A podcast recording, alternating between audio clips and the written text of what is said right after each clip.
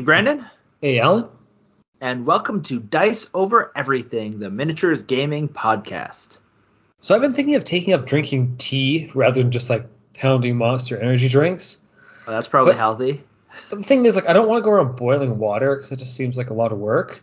I don't know why you can't just like take a mug, put water in it, and just put it in the microwave and nuke it. Like, what?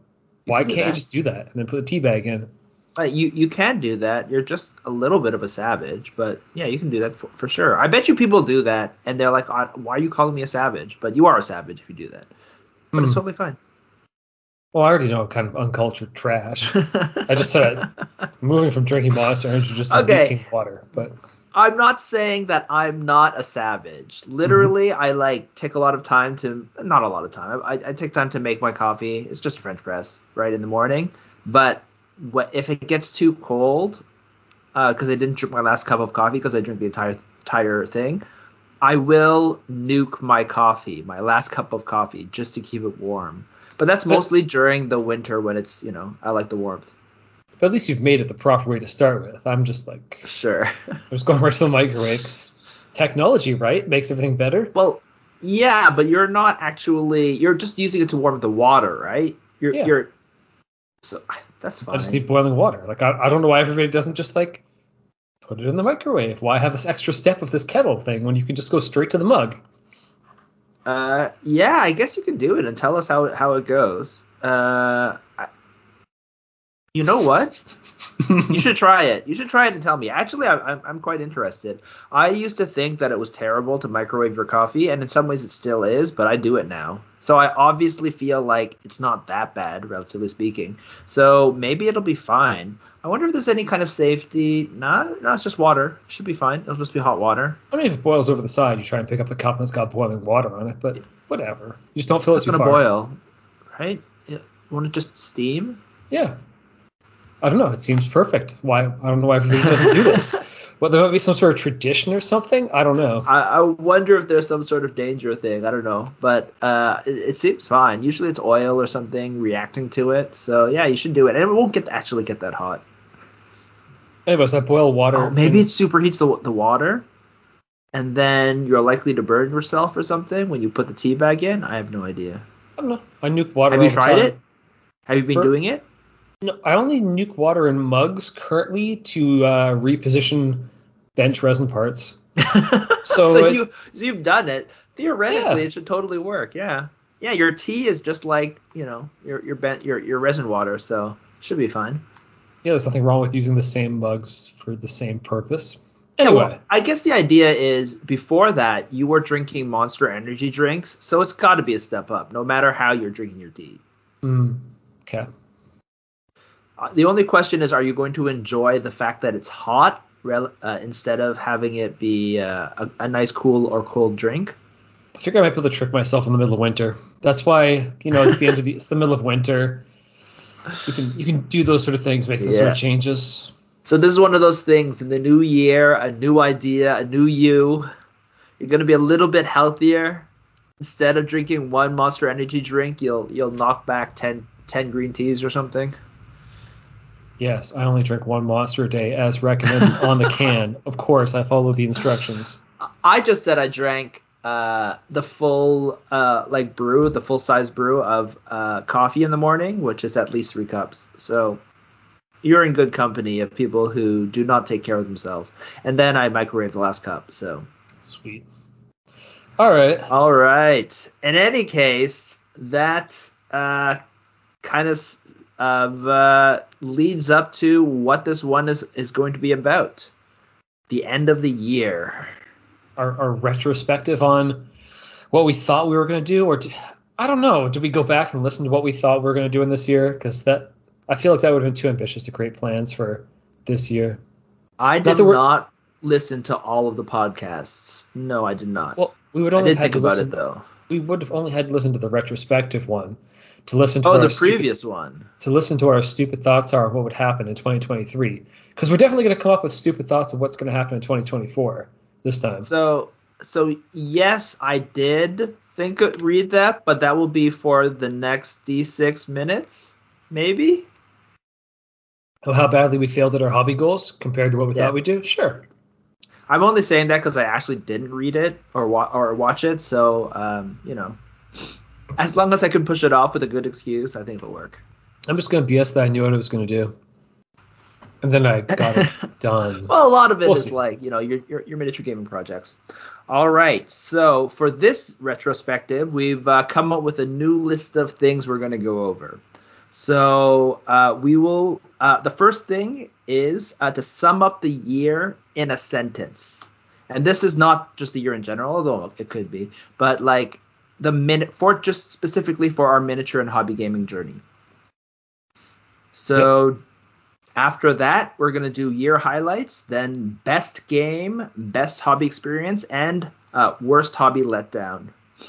All right, so let's start. Do we do we want to talk about whether we aimed for not aimed for but ended up doing quantity over quality of miniatures or qua- quality over quantity of miniatures this year? Sure, let's do that right now. All right. And it sounds like you want me to start. Yes. So some years we paint for painting competitions. Uh huh. This year was not one of them. So we, d- Mhm. I don't think I can. I definitely wouldn't say I went for quality this year because I had none of those projects. Whereas other years I'll at least do a few. But I, w- I do want to say I got like a mix in because I did a whole bunch of speed painting stuff and terrain. Mhm. So I speed painted some Frostgrave guys, and then I did a bunch of terrain, which you're never. Well, you could spend a whack of time on it, but it's a whole. I did two whole boards of terrain. Uh huh. So there's sort of you got to push yourself for speed for that. But also I finished an O12 army early in the year and then painted miniatures to be photographed for our game. So those were kind of more towards the quality end, but not like a showcase like competition miniature. Should have been showcase. I tried I tried pretty hard. You saw the photographs. You can judge Yeah, whether yeah. they're No, they They're look not- good. Yeah. You can, you, if you want to, uh, listeners, you can check it out at uh, bloodofstars.com. We have a bunch of photos of, of what we're talking about right now. I'd like to think they stack up to box art quality. yeah, I know you're laughing. I'm laughing. Anyways, I would say I did a mix this year, just based on that. All right. All right. Uh, for uh, me, in terms of quantity versus quality, I'd like to say that I went for quantity, but I actually didn't paint that much stuff this year. So I finished uh, a bunch of uh, well, I, I, I finished a Ramah army, which was good. Right, moved on to Ramah, which is uh, an Infinity uh, sectorial. Uh, painted a tag, but I was really more aiming for you know getting things done quickly with a decent look, right? And then uh, the other thing that I think I feel like I spent a lot of my time on was actually creating a quantity of miniatures, uh, as in 3D printing them. I feel like that was my major thing this year. I just printed a lot of miniatures. Uh, and I have yet to paint a bunch of them. Although I did end up finishing painting the um, the Vanguard Force for our game using um, oh, sh- shoot, Sci-fi I marine forgot. guys using contrast paints. Using what? No, no, no. I, I just painted them normally. Oh, okay. Uh, I've just uh, forgotten the actual uh, what do you call it? The the the STLs that I actually got. Oh, the guys from Matt from Matt Station or what part? Yes, Mad Station. Sorry, I had to look that up. It's, I didn't put those in my notes. I just assumed I would remember stupidly. Uh, yeah. So yeah, I painted a whole bunch of Mad Station guys, and then he, they released a bunch of new Mad Station uh, guys. So I, I I printed them up, and so I've just been like dialing that in as a hobby thing. So in some ways, I guess that is quantity. It's just not painting quality quantity. You could say it's equivalent to assembling. Okay, assembled lots of guys. All right. Yeah.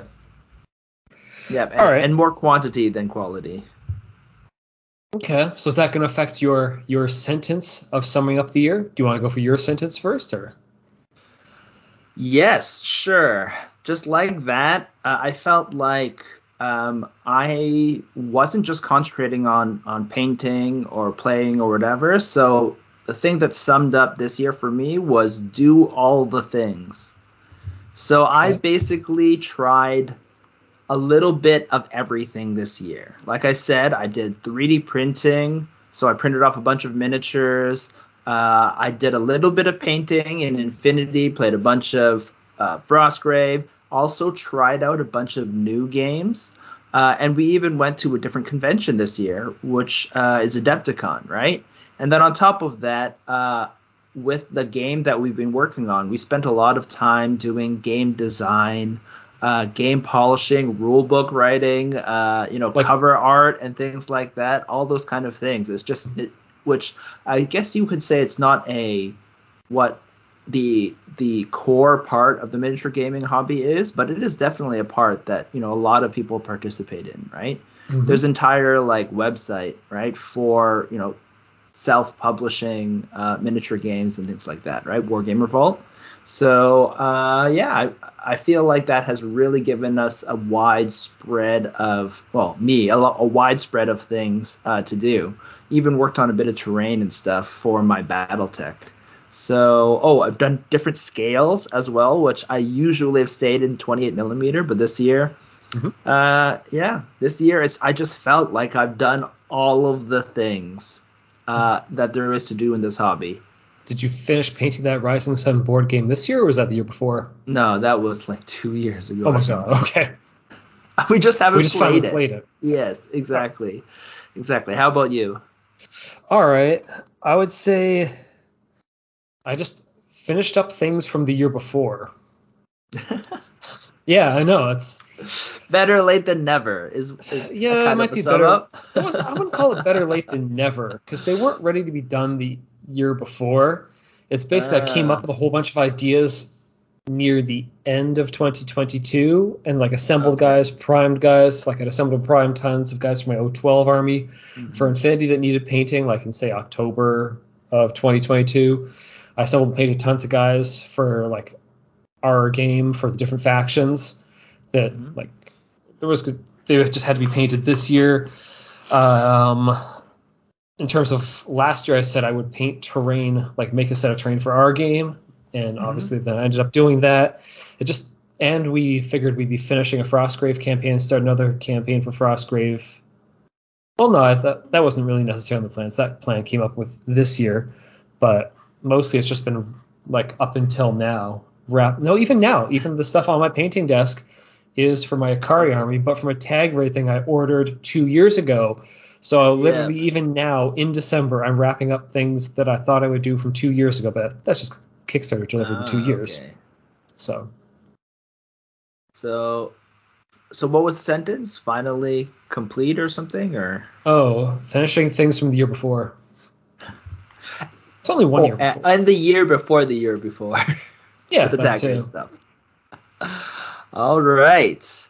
Uh, so now let's go into. I think we, we've talked a little bit about what we've been doing, but um, why don't we go through some highlights of this year? What was the things that really stood out to you this year in your experience in the hobby? Well, you already mentioned that we went to Adepticon for the first time. Mm-hmm. So that really stood out because before we'd just been going to Gen Con. I think we went, went to the predecessor of Captain Con before, and we've gone to local cons. But all of those have either been much smaller or like Gen Con was mixed board games and other stuff. But just going to a giant, pure miniature gaming convention was really cool Mhm. because like everyone you talk to, everything you see is all miniatures all so miniatures that- all the time. yeah, all miniatures all day, all the time. It was pretty amazing. And other highlights of this year was making two tables worth of terrain. Because normally in a given year I may make one table of terrain. Neither of these were like super huge terrain projects. One Mhm. was like terrain for our game, just so everything was scratch built, sort of looking the way we want things to look, sort of for the kind of idea of the game. And then the other was do a board of terrain for our our Infinity Club at our local game store. So getting in two tables of terrain is always pretty good. Yeah, shout out to the sword and board. Yep. And also updating my speed painting method because I tried the contrast painting thing. It wasn't for me. But Mhm. then I tried some other things where you just base coat everything, then you wash it and you edge highlight. I'm like, eh, I'm not so big on this. So I came up with another much more complicated hybrid version involving starting base coating the miniature with the airbrush. Because I just see all these people like online that are amazing painters painting busts and they start off with the airbrush. It's like, yeah, sure, that's like a 200 millimeter scale miniature. But uh, I'll use the same technique and just start it with the airbrush and sort of Mhm. start from a shadow with the airbrush, then build up different things either by using the airbrush or by going over it with like dry brushing first, just to sort of develop a better looking speed painting style. Because I don't Yeah. I don't want slap chop looking miniatures, even though you kind of I, I I guess the question is, is it still speed painting yes or is compared- speed painting relative? Uh, compared to what happens when you open the book from Angel Giraldez' painting guide for Uh-huh. Infinity and you uh, do all the steps, which is what I normally do, it's way Mhm. faster. okay, fair. I think you answered it's relative. Yeah. Okay. So those are the highlights of things that I have done this year that are feel different than years before. All right. Yeah, for me, I would say yeah, definitely uh, Adepticon was uh, surprisingly fun. I guess I, I expected it to be fun, right? Because I heard a lot of good things, but actually going there, it was it was uh, quite an experience. I still like um, Gen Con as well, just because it's a different kind of vibe with a bunch of different games. But honestly, uh, for the past little while, I have been quite dedicated to miniatures games as my hobby of choice, and kind of board games have fallen out of uh, favor for me. So I do wonder if if like Adepticon is kind of taking that flagship spot of a convention if you want to go. Um, the only thing is that I'm starting to warm up to RPGs uh, again. So I had a little bit of taste a few years ago, right? Of actually getting some regular stuff in, and I wonder if if I can this year start up more uh, RPG games, uh, I might still want to go to, to Gen Con, and maybe maybe I'd end up favoring it. Um, besides that, like I said, Frostgrave. Uh, I just I think this is the year that um, has really solidified my idea that Frostgrave is my favorite game. Uh, I think I mentioned it last year that Frostgrave had become my favorite game, but it still felt a little bit uh, like I, I was just a little bit uh, still it was still fighting with Infinity in terms of the kind of gameplay, but just the like the ridiculous things that happen in Frostgrave and the and the um just the craziness that happens in it just has really sold the game to me as as my favorite game and also as kind of like the aesthetic and the way that people um Oh, come up with their own creative projects. it's just yeah. you're just coming up with like your own creative project. Yeah, the kind of atmosphere that the kind of gameplay uh, engenders is just really enjoyable to me, and I guess I guess it helps that you know we're playing Frostgrave uh, with a, a cool group of guys, right? So that Mhm. obviously helps as well. Although we have a cool group of guys in playing Infinity too, so I guess the that that you know that that helps, you know, just uh, playing with cool people. Um, but yeah, uh, when we finished that second campaign, it was a little bit longer, and just seeing the, I guess this is the first second edition campaign that we finished, and it was, oh, I guess it wasn't technically a second edition campaign, right? We played second It's- it's a- edition, but we- it was technically a first edition campaign Yeah. right? Yeah, but just that experience of playing with all of the second edition uh, revised rules, uh, it was it was fun, and we got to see you know dive more deeply uh, into the game and see how especially the higher level gameplay uh, worked, which we. Uh, you know, when we were playing before, it was a lot, you know, smaller games, you know, one-offs or, or, or like you lower level wizards, because you never, yeah, You don't have all sorts of items at your disposal. You're like, and this happens, and I bust out this scroll, yes, or I have this item that exactly. lets me do this ability here, and everyone's like, oh my god. Rather And then- like, oh, it's all basic stuff. Mhm. and then understanding your opponent high level wizards and saying, "Oh, I know you're going to do this. I better be wary for about this thing." Right? Is the kind of fun. Uh, but then having uh, less uh, uh, uh, come in and play the DM at the end because at the very end of uh, Maze of Malcor, there's uh, you The know there's always forces. an enemy wizard. Yeah, Yeah, the enemy, forces, forces become much more Yeah. significant. yeah so it becomes quite fun to uh, it, it, it became a kind of interesting four way plus also versus the monster kind of gameplay Mhm. which uh, it was a fun mix of uh, competitive plus co-op kind of thing where you're like you know you have to team up kind of but you also are not actually you actually don't have to team up at all right in the end. So uh, that that kind of gameplay was uh, i think really enjoyable and a, and a great blast. I really had a lot of fun uh, finishing that campaign. And I'm hoping that the new campaign that we've started uh, is going to end in a in, in a similar uh, highway. Yeah, there's a lot um, of narrative narrative points, narrative things that happened in that, and yeah, if anybody plays the Thaw of the Lich Lord, I highly suggest they get someone to like control the enemy the wizard shades. Yeah. Just because they they behave so much more with so much more personality, and because somebody talks, somebody shit talks back to you when you go to try yeah. to kill them. You mean Ma- Maze of Malcor or? Oh, Maze of no, yeah, yeah. yeah Maze Lich Malcor, Lord yes. does have one like the very last guy is the Lich, which is great when you have someone else playing it. I agree. Yes. Yeah, Maze of Malcor though the last five missions or something. Is it something like has a has a wizard? Yeah, it's great if you have someone else playing it. Mm. Yeah. Uh, the other thing is working on our game actually has been uh, really uh, enjoyable and rewarding, right? like we've come to the somewhat the very end and um, of the development of the game, uh, cleaning up the rules, uh, doing all of the you know art and all this kind of stuff, and and, and finishing that kind of stuff up has been you know a treat. I, I don't think we've you know we've done uh, designs for a bunch of other games before, but we've never gone this uh, far in terms of completing the actual thing to make a, an actual you could say product, right? Trying to make so, it look like the big boys version. Yep. yep. Yeah, and so we have we have that. We've play tested it more. We've gone through way more iteration, right, and changed things that uh, you know tweaked tweaked things all the way through, uh, which has you know going through every single time and being like, okay, so this is like the last time we're going to change it, and and then uh, this year actually we we added uh, and modified two significant things, right? The the way that the um, the strike point actually helps you uh, helps you fight, right? Was kind of a a, a brilliant kind of change, right? So um, you know, just being able to attack again instead of just re-rolling, like we can get more consistent when you're attacking people around it. I thought that was uh, really great and and kind of obvious when you think about when you're thinking yeah. about it.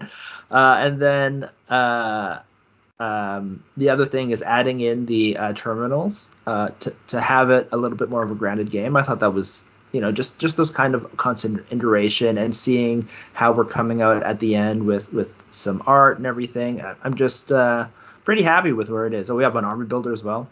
Uh, mm-hmm. Yeah, it's great. Yeah, it looks like a real game. I know. Yeah, one of the ones that like it is a real game. This is yeah. now like has all the constituent parts of a real game. Yeah, so we just gotta yeah, you know, do some more marketing, obviously more play testing, get more people to play test it. That's always the thing we can do. Uh, but yeah, that's where we are, and I think that's I'm, I'm quite happy with that. I thought it was quite fun. I think I also mentioned 3D printing. Uh, that has been. When did you get your 3D printer? Interesting. This...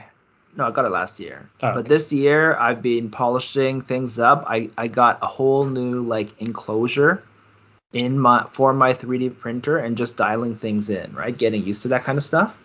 Uh, so um, it's been interesting, honestly.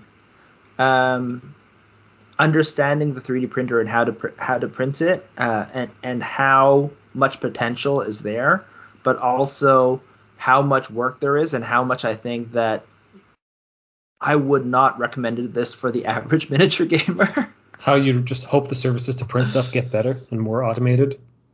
Yes, exactly. I'm like this is totally the future of miniature gaming, but I don't think it is actually the future for the average uh, miniature gamer. To me, this definitely seems like something that your game store should be doing for you, and that could be, you know, a, a space where they would do it, kind of like Kinko's. Mm-hmm. So miniature gaming Kinko's, I feel like is the future. Like it, it's the kind of thing like printing for for for um, you know your home is actually not as popular I think as it, it was in its heyday right? Because there's everyone does digital and when you want to print you want a certain level of printing and a lot of the times you want it to be like higher level and professional. You are not you, you can't even do that at home. You're, you're still going to Kinko's right?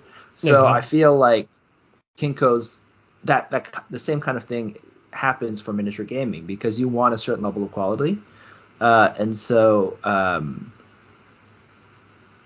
but to get that certain level of quality at home is I feel like too hard and there's too many the biggest thing is safety, honestly.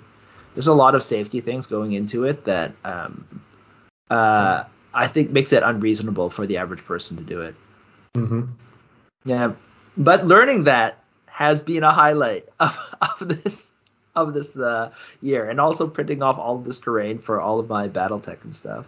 Do you have a separate workshop? No, mm, maybe that's gonna be tough.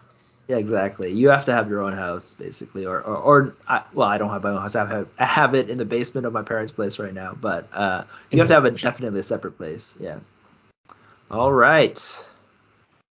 That I guess was the highlights. Uh, so now we're going to specific things. Um, first things first. I think we mentioned that we we talked about this last time. But uh, this year, what was your uh, best game in your opinion? Honestly, I think it was Frostgrave. Us just playing through the Maze of Really? campaign. Yeah, like I'm yes. Just I'm just thinking like what game generated the most like narrative elements of gaming? Because I find if you can kind of like if you have a whole like way you can narrate back between all the players what you were doing. And like in Frostgrave, it even has like continuity between the games too. At least how Maze of Malcor ended up working. Mm-hmm. The like you have a whole story set up for your army just based on how it played through the game and what you did with the other players, and with how you said before one of the guys just switched off of his warband and started being the enemy wizard shades that would appear mm-hmm. throughout the game. It just created a whole dynamic between all the players of like, oh, here's my strategy, what I do to you. It's like, oh, well, I started countering it by doing this.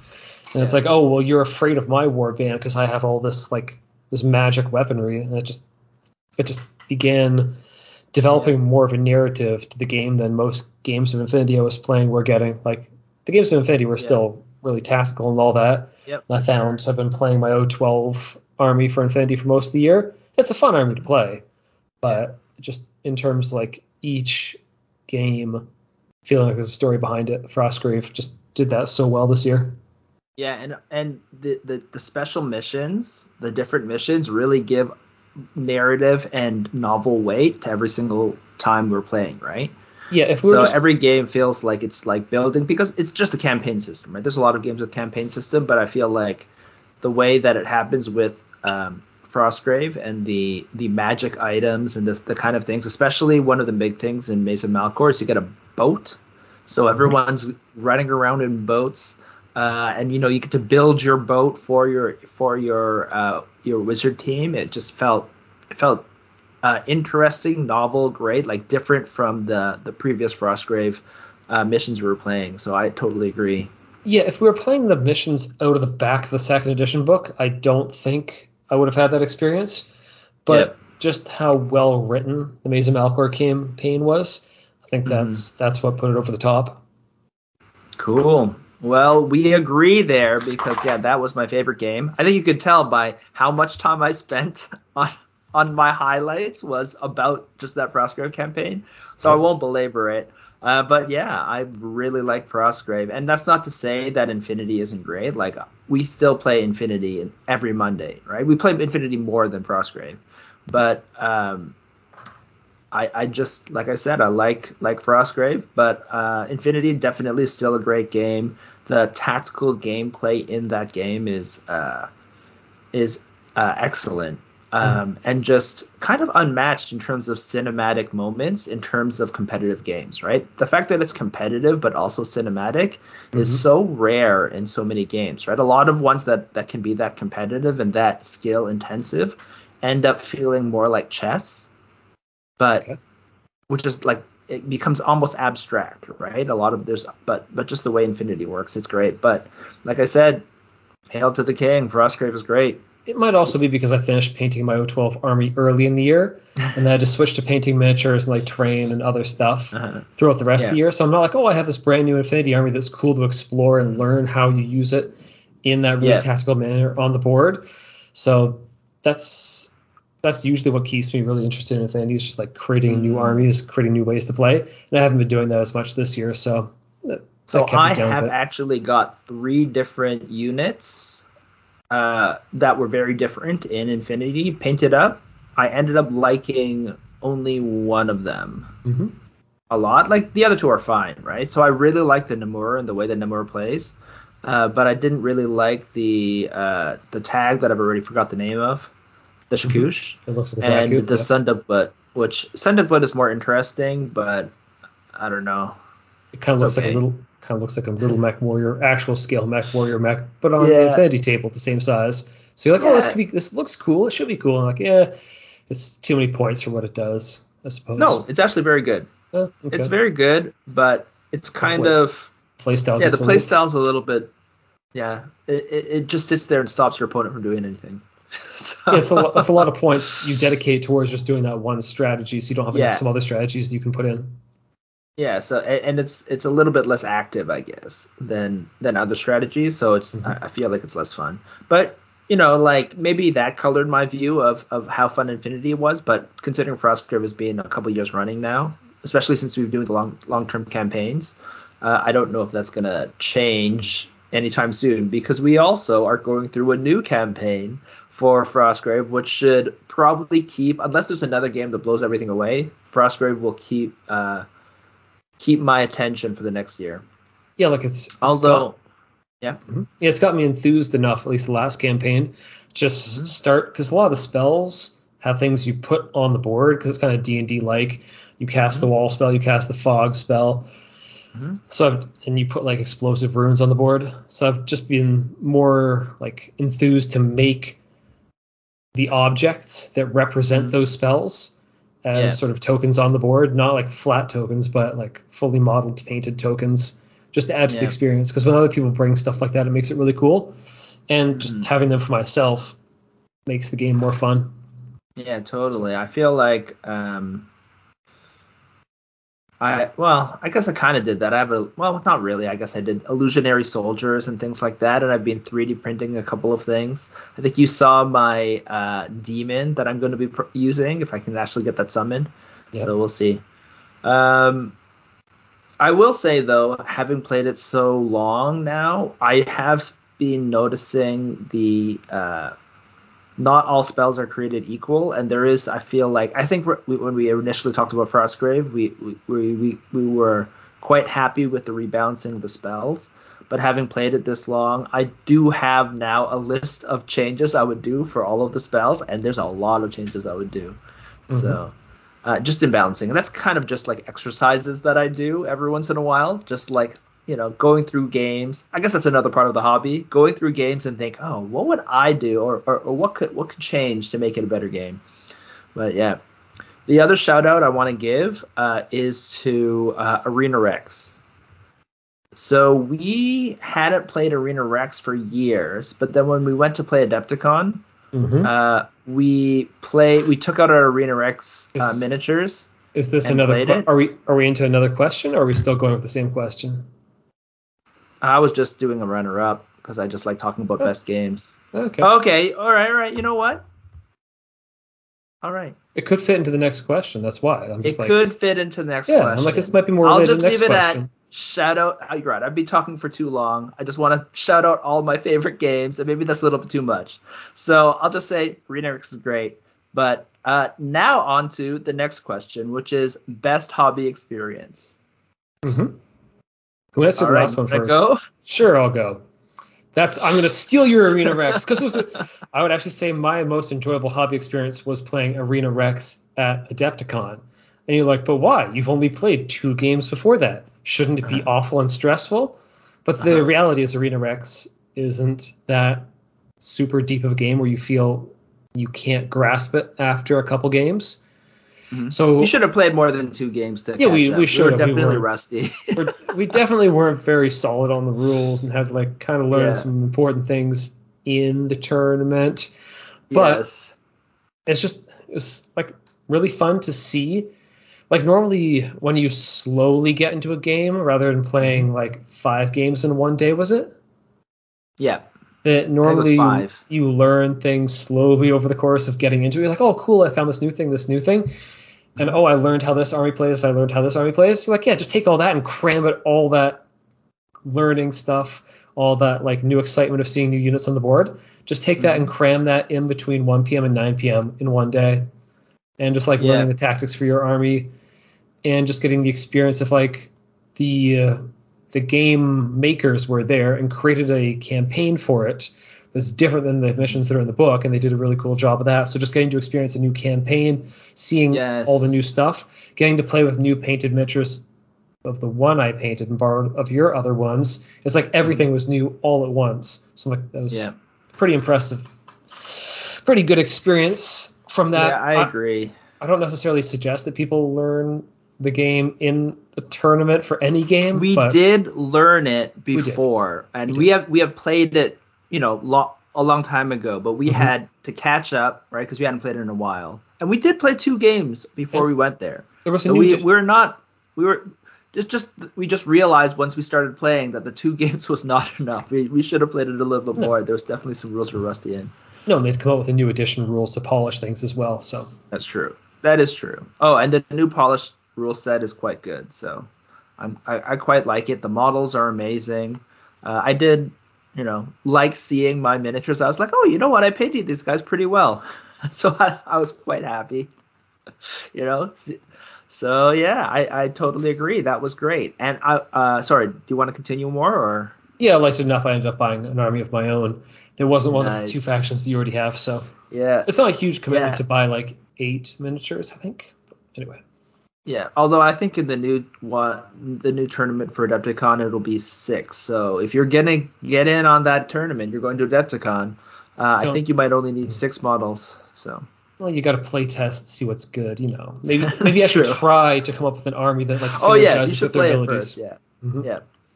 Um, uh, for me, um, like I well, I do did love Arena Rex. It was super great, and I kind of agree, but I'm choosing something a little bit different. My best hobby experience was Adepticon as a whole. I were gonna say battle. So- You're just like making I- shitloads of BattleTech printed miniatures. Oh no, I didn't play BattleTech. I didn't. I didn't play BattleTech at Adepticon. I ended up doing a little bit of a of BattleTech in Gen Con, but uh, at Adepticon, it was just such a rewarding experience. Just seeing, like exactly like you were talking about before, right? Uh, the fact that you know we'd never gone before and gone and seen how big the miniature gaming hall was and how you know dedicated everyone was to miniature gaming right? It was like s- 6000 7000 8000 people who are all miniature enthusiasts right? Um, the only thing that i felt like was missing a little bit was the a painting competition that wasn't run by gw like a there was another one. There was like i think P, p3 masters but like a generic one right? That i i, would have enjoyed but just to be able to see all sorts of different miniatures from all sorts of different things. But overall uh, it was a really great experience. Uh, and we ended up meeting a whole bunch of people from toronto there which was surprising i guess. I guess it shouldn't be surprising you know? We go to a store there's a bunch of people dedicated to miniature gaming so it makes sense that some of them would also go to adepticon. So and then the the show floor. So here's the thing. One thing i love about going to these cons is just the uh, commerce that you could do there. And i didn't think adepticon would would have a lot of commerce but it ended up having a lot. Yeah. like even though the floor was so much smaller It's still um, spilled that out into the Gen halls to, for like the retail. the amount yeah exactly. The amount of of miniature gaming stuff for for sale was probably more than what's at gen con overall which is Yeah. surprising right? Like gen con is orders of magnitude larger but miniature gaming is a very small part of gen con right? Whereas adepticon is it's still quite big right? And so I was just really impressed with that. Getting getting to see all of these hobby games or smaller games that uh, uh, in some ways are, are pushed out of Gen Con because Gen Con's too expensive now, uh, which is probably ominous when you think about it. Oh, they just become more commercial. Yeah, I'm just thinking of Yeah. some of the local cons that are just pure fandom. Yeah. Yeah. Uh, so you know, there. It, so I feel like Adepticon still had seems to be able to still have all of that kind of smaller stuff, which was was quite cool. So I I really enjoyed it. We played a whole bunch of things. Met a like you said, Arena Rex was a capstone in terms of a fun event that you wouldn't be able to get here. not only because you know Arena Rex doesn't have a lot of uh, you know regular gameplay here, and not a lot of people have it. Um, Yes. But just the entire tournament with the game makers having special events happening, very gladiatorial. Uh, by the way, Arena Rex is a gladiator game. I don't know if we mentioned that. If it you didn't So- guess from yeah. yeah so uh just that ha- just that idea of having the owner the the the the, the people running the the tournament uh acting like like uh you know caesar or something and declaring the the, the different things that the gladiators are going to have to fight over. It just it just felt rare very narrative. And, and again the people that showed up there were really fun and cool. So Mhm. it was great. Oh man. Yeah. So that was uh, my favorite experience. All right then. So the the counter side to that. Yeah, uh, yeah. So basically, as uh, people who have listened to a podcast uh, know, we like talking a lot of shit. So of course we can't say, have everything be positive about all the great things uh, that happened this year. We gotta add a little bit of negativity in there. So uh, the last thing we'll end on a sour note is uh, the Well, Are we going to Yep. talk about our thoughts for next year, or are we going to save that for Oh, another yeah. time? Yeah. I guess that was not on my list, but I did mention that before. Yes, we should probably talk about next year, which uh, I did write down. So I did write it down. It's just not on the list that I created for some reason. It's okay. Like Uh, we said, we forgot what we said would happen this year, but like I like I said before, I primed like Yes. so many guys in 2022. Like here's an entire year of painting. I, I kind of know what I'm going to do. So apparently, I forgot the list of questions that we actually had when I wrote up this list. Mhm. So, uh, all right. So the the second last, the penultimate thing is uh, worst hobby letdown. So, what is the thing during this year that you were somewhat excited for and it kind of let you down, or maybe you weren't excited, but it still somehow somehow made you feel bad? So the way to make things feel the most bad is usually to put them way up on a pedestal and then just Mhm. kick them off the pedestal down to the pit. Because you know, if you're just at the regular level and you fall into the pit, that's it's kind of harsh. But if you build this extra pedestal and you kick something off of it, Mm-hmm. then into the pit, then you're then you're really feeling the pain. That's true. So so that that pain came from Infinity Reinforcements, their their sort Oh, of yeah. add on experiment, I would call it at this stage, to the game, where they Mhm. came out with like packs of guys, like six guys, who are yes, I think so. that's like a core pack of six guys who are common. There's like one common one for each faction you use for all the sectorials, so they're in each faction, anyways. So the miniatures they showed for that were super cool. Mhm. But then when the rules came out, the rules just completely clashed with the nature of how the game plays, hmm and that just ruined the experience because it just clashed with the core of how the game plays and the core Yeah, rules of the felt- game. So I felt like it, it yeah, it, it needed more time in the oven. There's a lot of things that when we're playing just felt like they broke a lot of the cool, fun, strategic parts of the game. Like normally it's a big deal to be able to at the end of, you know, the second turn control the mid board, right? Stopping your opponent from being able to push through. But uh, you know, or have your opponent uh, you know, approach you because you have good fire positions and things like that, right? Mhm. But then uh, reinforcements allow you to just appear, not even drop down so that, that your opponents can react, even though ARO is literally like one of the main things of Infinity that makes it work. For some reason, they get rid of that for this kind of uh, secondary deployment and reinforcements, which makes no sense. The entire idea of re- reinforcements, story wise, is that forces are now smaller because of how what what shit has gone down in the Infinity universe. So they have mobile uh, re, uh, reinforcement teams that show up, but they have to show up. Like, how is this different than airdrop, which has existed in the game for so long, right? yes, it's, it's not, not. teleportation. It's Yeah. they're showing up. And they're jumping yeah, out of the and board. they're supposed to be jump out jumping out of like a plane or something like that. But Hmm. apparently, unlike everything else in the game, once the game is started, you can't react to them jumping out of the plane. They just land literally right next to you. Yeah, the other guys And who jump into is- the plane, yeah, you can react to them. But these guys who jump into the plane, no, you can't react to them. It's like, what what is going on in this game? I thought it, I thought I knew the simulate how the simulation was supposed to work.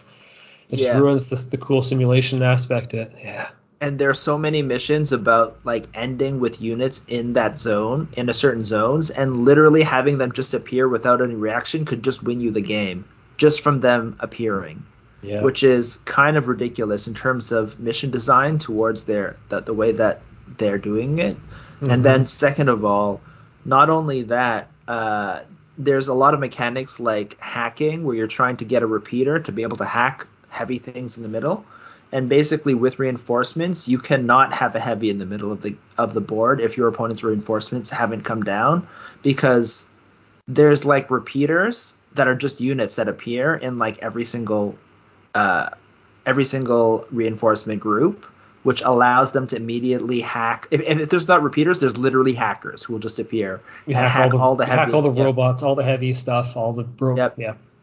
anything within inch, inches so Yeah. it just felt like like because of the hype and they, they hyped it up initially saying that this is going to change everything uh, but then they also made it optional which was probably a good thing because if this changed everything and it was not optional this this is one of those things that could be like i'm not going to play Infin- infinity for a while Yeah, I'm I'm gonna take a break until you fix this. Yeah, so uh, which is super unfortunate because I love so many of the miniatures that they made for these know. things, right? And I just wish they had just done them for sectorials. And there's another thing that was negative, um, is that um, a lot of the new models don't even go into a sectorial, but not only not into a sectorial, they don't even go into vanilla. So you can buy the reinforcements pack for Yu Jing, and if you're not playing reinforcements, reinforcements, you can't technically play with those minis. Like Yeah, you can always use them as as uh, you know uh, proxies. Yeah, some of them But- are some of them are like already existing miniatures, but the brand new ones, a lot of them, no, they don't. They Yeah. didn't become available. Which is, in my opinion, a little bit ridiculous. Mm-hmm. Um, so, I, so that's a long way to say that that is also my biggest letdown of the year. Okay. It was, it. I was pretty psyched. We were like thinking about, oh, well, what's gonna be like? Is it gonna be like a new thing? Is it gonna be required? Right? Is this gonna be a huge shakeup like when they kicked out, uh, uh, what do you call it, uh, JSA from Yu Jing? So suddenly everyone who was who had JSA models in their in their uh, Yu Jing army could not use those models anymore. I found that funny because it wasn't my faction. I just laughed at those people. I was one of those people. Yeah, well, got a good laugh out of that. I'm sure it'll happen to me at some point for one of my armies, but you know, it's fine. So I just keep building more armies. Yeah, so it, it was unfortunate. Um, I guess I do want to talk ab- because we had the, chose the same thing. I do want to talk ab- to, to see if there's a any any runners up, but this one really dominated my mind in terms of negatives. So I haven't really even. Yeah, we we played BattleTech, the the more OG version, Uh-huh. but I mean, it was what we expected. It was very like yeah, crunchy. it was very crunchy, very spreadsheety. But if you know that going into it, you're not Yeah. like disappointed. Just like okay, I, I felt like there was not that much strategy either. No, I was yeah, that part slightly let me down, but because I, I already knew that this wasn't the style of game for me, I'm like, okay, so we just lined our forces up. Okay, we this guy's running at the other guy because that's what he does. These guys are lined up in their cover shooting, and we just Mhm. exchange fire and rush at each other once once Yeah. we've lined up our assault. It just you're of kind of yeah it's in. very simulationist Mhm. so there was not a lot i feel like con- considering how crunchy it is i was expecting there to be more uh more ability to like, choose tactical Like yeah, if you could choose, what part of the mech you were targeting or something, because they created this whole mechanic around like Yeah. your arms getting damaged and stuff like that. It's like, okay, you created the mechanic, so why can't I interact with the mechanic? Why is this just random? Yeah well it's not fully random technically if you're on one side of the guy then you can shoot that more but i was just like yeah, it didn't even feel like it. It was like, oh, well, I shot him from the right, but it kind of just hit his left side. Okay, whatever. It's like, sure, I don't know. I have no, I have no choice in this matter. What do I care? yeah so i can see how it's somewhat fun just to see that simulation of, of, of how the battle happens but i don't know it was it definitely wasn't for me i did like alpha strike a lot more i never played with you but like Mhm. Uh, so so to me though that was I- don't know if that was a disappointment No, i guess I the, would- the wouldn't biggest say it was a disappointment uh, is somewhat wrapped up in uh, one of my highlights is for resin printing. So dialing it in, like all the work, like it's rewarding in some ways to dial it in, but like all of the resin and, and, and I've had to throw away a bunch of prints because I didn't necessarily dial everything in well, and that has been a little bit somewhat more frustrating, I guess, than I was uh, hoping. Um, so they're not like, you know, normal uh, what do you call it uh, ink printers although maybe they are because ink printers break all the time and it's so much work. You don't you don't work in an office where you print stuff all the time. It's pretty they're pretty fr- so actually they're pretty it's frustrating exactly the same it's you- exactly the same. The, it can be really frustrating. And then the other thing is learning about you know just a general safety uh, like I, I was you know trying to keep everything safe but like trying to dial it up a notch just to keep it extra safe right? Especially you know i'm i'm uh, I'm keeping it at, at my parents' place, so I want to make sure it's extra safe, more like extra not bad or whatever. So uh, just all the, that kind of thing, and then realizing, considering how much extra materials for safety and work that I had to do, I was like, this was so cool, and I, I wanted to recommend this kind of thing for everyone. But considering how much effort it actually is, even though I've kind of bought in, I could not realistically recommend 3D printing to your average gamer. well yeah because Like it literally is still a hobby in and of itself.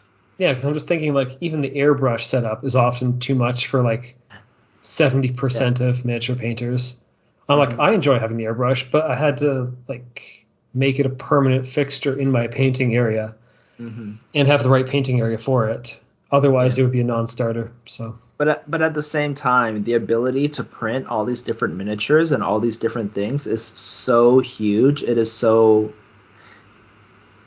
It is worth it as a secondary hobby, I guess, right? Mhm. And I, I I think I've now got it to a point where it's a little bit faster, but again, it still takes a bunch of time, right? So, I guess that's a secondary disappointment. After the first, after last year, where I was like, oh my god, this this thing is amazing. mhm. It's still amazing. It's just, you know, it comes with some warts. All right.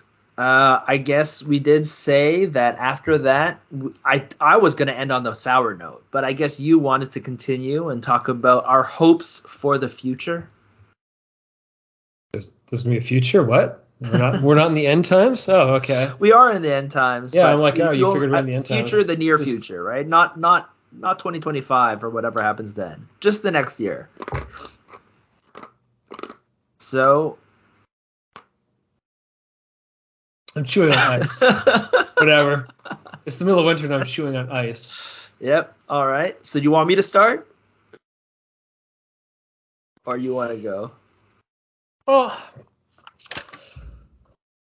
So I guess we're basically going for our predictions for how our hobbying is going to go in 2024. Yeah. Yeah. That, that's what I said. Hopes for the future. I guess wouldn't- yours are not necessarily. Okay. I guess Yeah, your I'm end reading times this are like. hopes. this is This- these don't read like hopes at all. Huh? What do you? What question are you asking? uh, okay. Sorry. Hopes or dreads for for the future. There you go. So, like we said, we're going to Adepticon next year, Uh huh. and because of that, we've committed to doing some projects. Uh huh. But I've been moving a little slowly on that. So I think Uh-huh. Because I want to do a new Infinity Army, like Uh huh. a fairly small one, because we're going to plan a duo tournament, so it's not crazy. As I mentioned before, I also yep, I also bought. Yeah, I never. You know how I create armies. I create armies in batches of 50. I'm not going to do that this time because that's going to be Okay. impossible. But also the Arena Rex that we want to play, and I would rather have my own guys for this year if we get into the event. So I feel like between January, February, March, I will just have to create a regimented assembly and painting schedule for myself and just be like, you will finish this by this week, you will finish this by this week. So I'm just gonna have to like Uh. project manage myself and just You crack gotta, the yeah, you on got to myself. put those work project management skills for into good use for once. I don't want to think of how that has to be used. That's just called doing more overtime for nothing. That's how work works. Don't, No, I don't- meant like like using those skills for something useful for once. This this stuff, this miniature painting. Yeah, it's just whipping yourself harder. I oh, sorry, I didn't That's all there is realize how it, you like- actually project manage at work. uh, just work harder. I don't know. There's, something- that's- Fair enough. there's there's no other there's no other project management version. Oh oh, just don't do some things. That's the other version. That's Choose who gets angry. So the Don't thing that might the get back of your minis. Mm. And just decide whether or not, because as we said before, like the only the big painting competition at Adepticon is Golden Demon. Mhm. There's no like GW thing I'm super stoked to paint, but it's kind of cool to like have your mini in the case so you can talk to people about it. But if I'm not enthused to paint something for Golden Demon, I don't want to have to shove in that like maximum level effort on a painting project when I'm already on a tight schedule. So it's up for debate whether that will even end up as part of that like march towards Adepticon. Mhm. So we'll, we'll think about that. We'll talk about it in a future podcast if it becomes a thing. And other than that, I think I will probably do another store table this year, just sort of revamping terrain we have around there because we have lots of MDF terrain lying around, but it's all sort of shoddily done, and it would be nice to It's have another.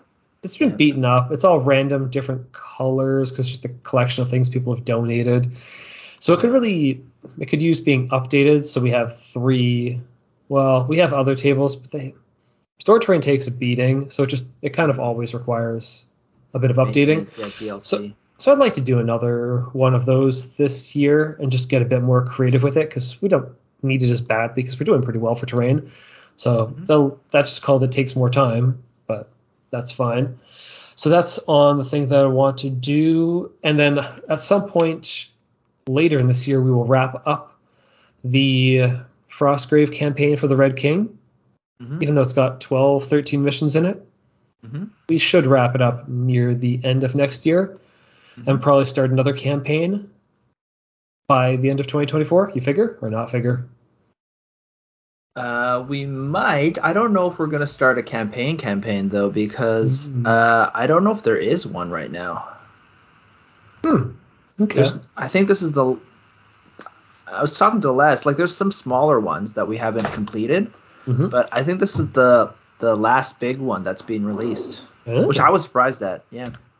okay. I think the other ones are just one-offs and, and smaller packs of missions that we haven't done. We've done a couple, uh, a few of those, but we, Mhm. we haven't. We, we could we could end up doing 12 missions of, you know, three pack campaigns, right? But there's no 12 mission long one left, I don't think. hmm So we're gonna have to message Joe and be like, "Yo, we've we've run out. like, we need one of these a year, please. Just give us one a Yes, year. Otherwise, we will starve." Yeah. So gotta make sure to mention that to him early, so he's got one ready for yeah, the I end think, of 2024 Christmas. I think uh, we have. We could do the into the wilds, right? Hmm. Which is is it's a bit and- shorter, but it's still yeah. Still Uh, so into the wilds, yeah, has some missions, but we could also just play, like spread that one out and then put in random missions in Hmm. between, right? Yeah, to like you fill go it to- out to a 12 thing, yeah. like when you go into town or whatever during the course of the game a few times, like, oh, let's create some, add some extra ones in there. Yeah. Yeah, Yeah, we could have to- throw. Yeah, we could basically look at all the different missions and string together a 12 mission campaign, probably yeah, out of them. Write our own fluff for that. Okay, so I may not have to build another Frostgrave Warband. I've already bought one. Like discount War Machine's always always around. Mhm. So beyond that, I don't know. Those those next three months are already tight enough.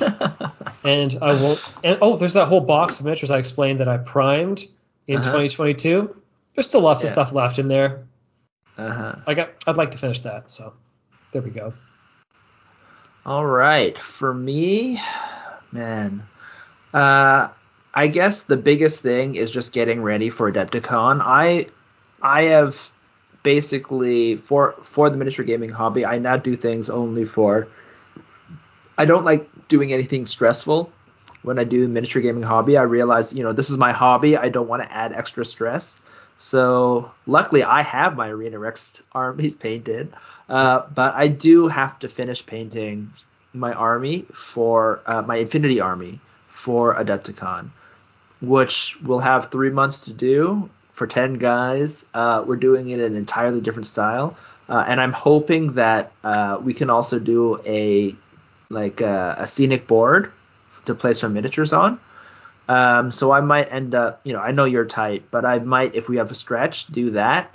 And then I do want to, if we have time, do the one miniature to put into the case. Yeah, Uh. Yeah. It'll only be a single miniature though, I think, for me. So to me though, I have a lot less miniatures to paint for that. So uh, I might get there. But that, like you said, that's that's a full three three months. Plus I've been playing a lot of video games, so So you know uh, your, that- your of output's going to be capped.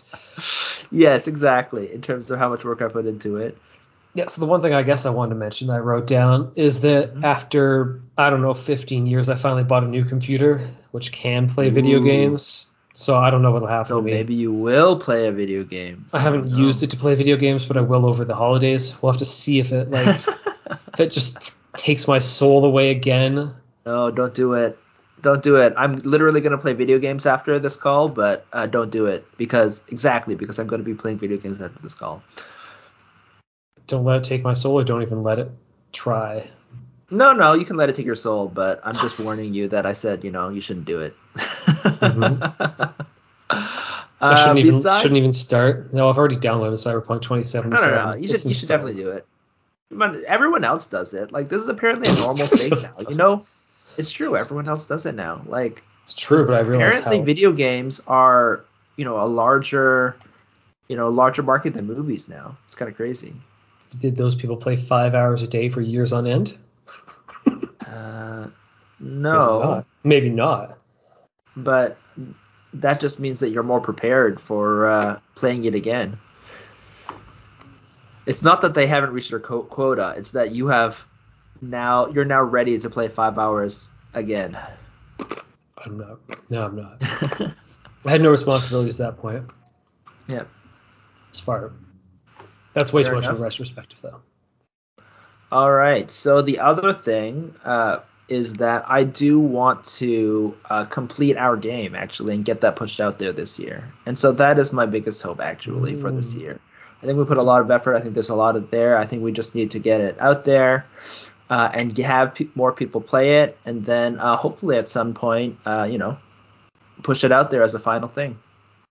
It's a good reason not to paint a golden demon miniature.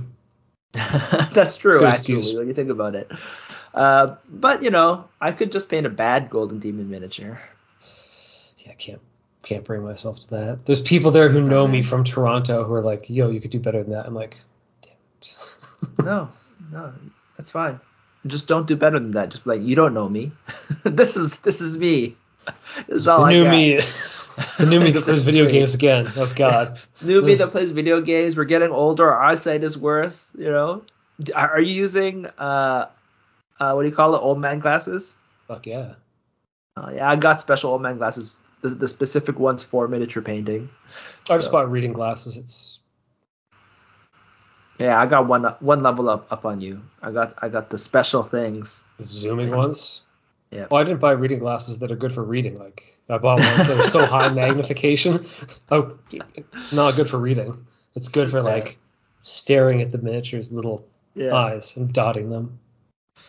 Yeah, yeah, but that is basically my hopes for next year. So uh, honestly, uh, I think it's really looking up. Um, you know, besides it, it's it's one of those things where you know, as miniature, the miniature gaming world uh, opens up to us. Like I said, I've experienced so many different things. I actually want to continue uh, experiencing new things uh, next year. I, I'm also thinking this is a little bit crazy, but I am thinking about trying out uh, one to 100 scale uh, World War II Mhm. and smaller miniatures. Uh, just as a as a little project, you know, I painted a bolt action army. Uh, I played one game of that this year, hmm and then I'll paint a one to 100 uh, full army for I don't know Flames of War or some other game. Chain of Legion Command, I know. Imperialis. I'm not going to do Legion of Imperialis for sure, but uh, but yeah, and then play one game and then be done with it. But like I said, this this is this is gonna continue. This is the new me where I just do projects, play one game and, and be done with it, and then So- go back. So your prediction of next year's pinballing from here, there, and everywhere? You predict yourself to no, be a that was this in year. That was this year. I'm just gonna continue doing a little bit more. That was just one of the leftover projects from this year Mhm. that I wanted to do and I never got around to. Oh, also I'm supposed to finish my pirate ships. Mm. I forgot about those. I was expecting to finish them for Adepticon, but uh, I haven't even. Oh, I've opened the boxes, but I haven't even assembled a single mini, so that's definitely not happening. Okay. All right. Uh, I guess that's it for our dreams for the future and our review of this year. Uh, if you have any thoughts about, you know, this year, you want to tell us any stories you had, any awesome things, any ex- experiences that you had that uh, you want to share with us, uh, give us a shout. Tell us all of, uh, I don't know, the, the coolest things that are coming this year or that happened last year. Yeah, Uh, like we- conventions you think are cool that we Oh, may not true. have made it to before. Because as we said before, we've been to Gen Con, Adepticon, and the predecessor of Captain Con. So Yeah. Uh, yeah, so give us a shout at uh, contact at diceovereverything.com. or find us on Facebook. We're Dice Over Everything. This has been Alan. Yeah, it's from Brandon. Bye.